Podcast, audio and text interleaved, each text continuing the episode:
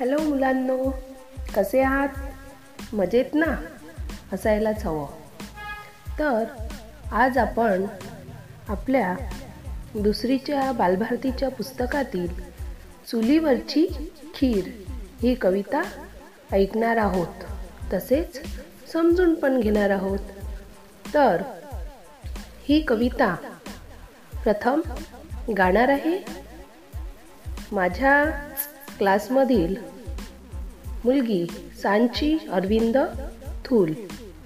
मी शिकवलेल्या चालीवर आणि तिच्या सुमधूर अशा आवाजामध्ये आपण ऐकूया चुलीवरची खीर. निर्मला देशपांडे लिखित चुलीवरची खीर.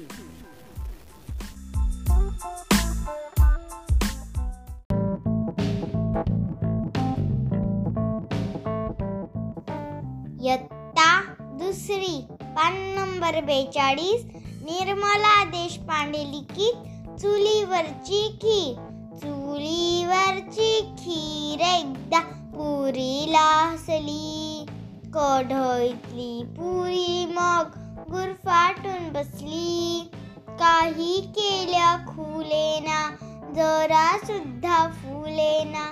झाऱ्याने टोचलं. तेही तिला बोचलं. अशी थट्टा पुरीच्या कडजाला डसली. पुरी झाली लाल तिचे फुगले गाल. मन आले भरू डोळे लागले झरू. तिथून उठून तरा तरा ताटात जाऊन बसली. खीर थंड झाली वाटीत बसून आली. लाडे लाडे खीर मग पुरी जवळ गेली. पुरीताई पुरीताई बघ जरा इकडे. माझे मनने ऐक गळे पण चार शब्द ऐकेल तर पुरी ती कसली? तिकडून ताई आली. तिने युक्ती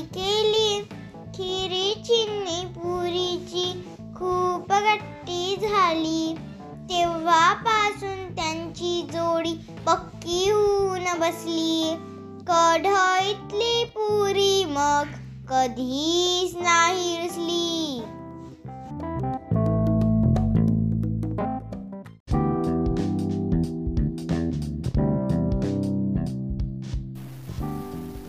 हां मुलांनो ऐकली ना?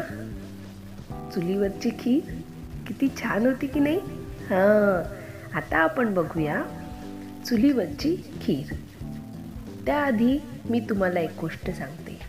बघा आपल्या अवतीभोवती अनेक पक्षी प्राणी वस्तू असतात. काही बोलतात काही अबोल असतात काही चालतात काही स्थिर असतात याचप्रमाणे. पण काही स्थिर असून काही मुक्या असून काही निर्जीव असून सुद्धा आपले आदरणीय कवी त्यांना बोलायला भाग पाडतात. म्हणजेच त्यांच्या मनातील भाव त्या आपल्या कवितेतून वेगळ्या रूपाने आणि सहज काहीतरी बोध देऊन जाणाऱ्या आपल्याला अशा काही कविता ऐकायला मिळतात वाचायला शिकायला मिळतात.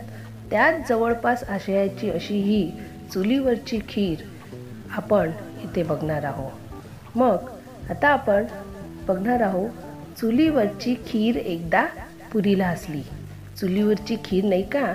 एकदा पुरीला हसली. मग पुढे काय झालं? कढईतली पुरी मग गुरफटून बसली.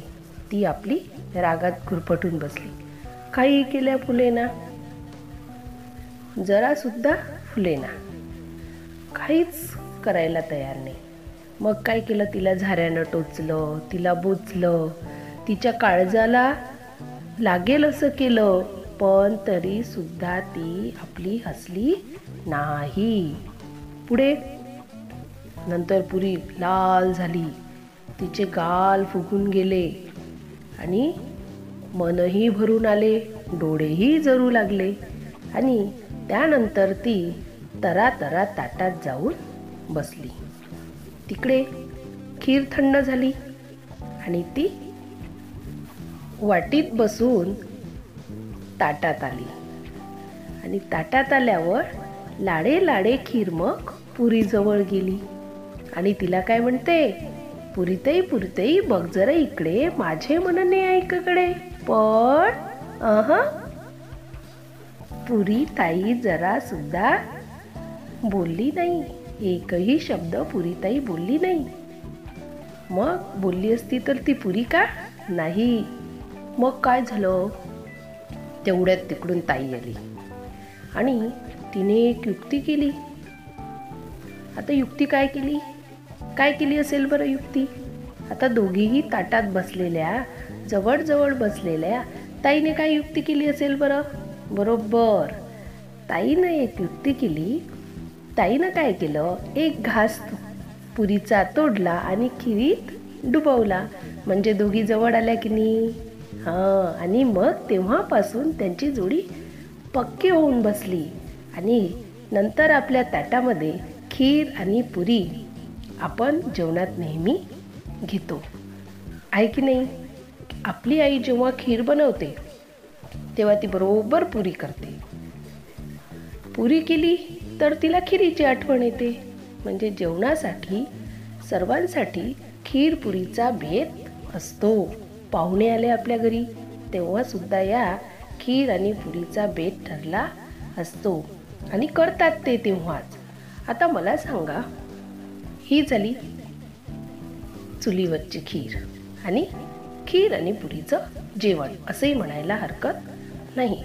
आता मला सांगा असंच आपण कोणतं जेवण घेतो बरं? का जे सोबत सोबत असते? ज्याची जोडी असते? जशी खीर आणि पुरी आहे? हां बरोबर. सोहम तू बरोबर सांगितलं. वरण भात. हां सोहमला वरण भात आवडतो वाटते.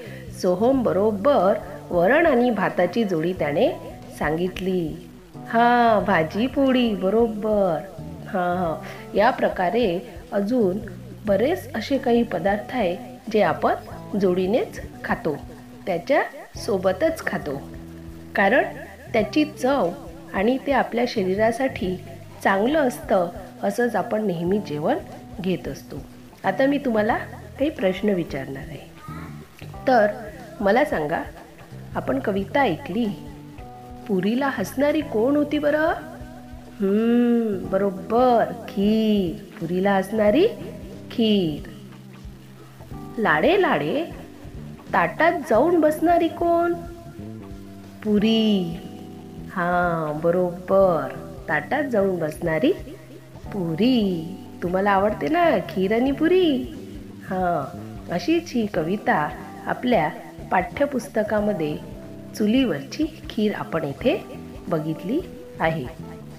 तर यापुढील प्रश्न आपण छान तुम्ही आज अजून परत अभ्यास करा याचा ही कविता पाठ करा. आणि सांचीनं जशी कविता म्हटली तशी चालीवर कविता म्हणण्याचा प्रयत्न करा. आणि नवीन भाग पुढे घेऊन येईपर्यंत तोपर्यंत धन्यवाद. Tata bye bye.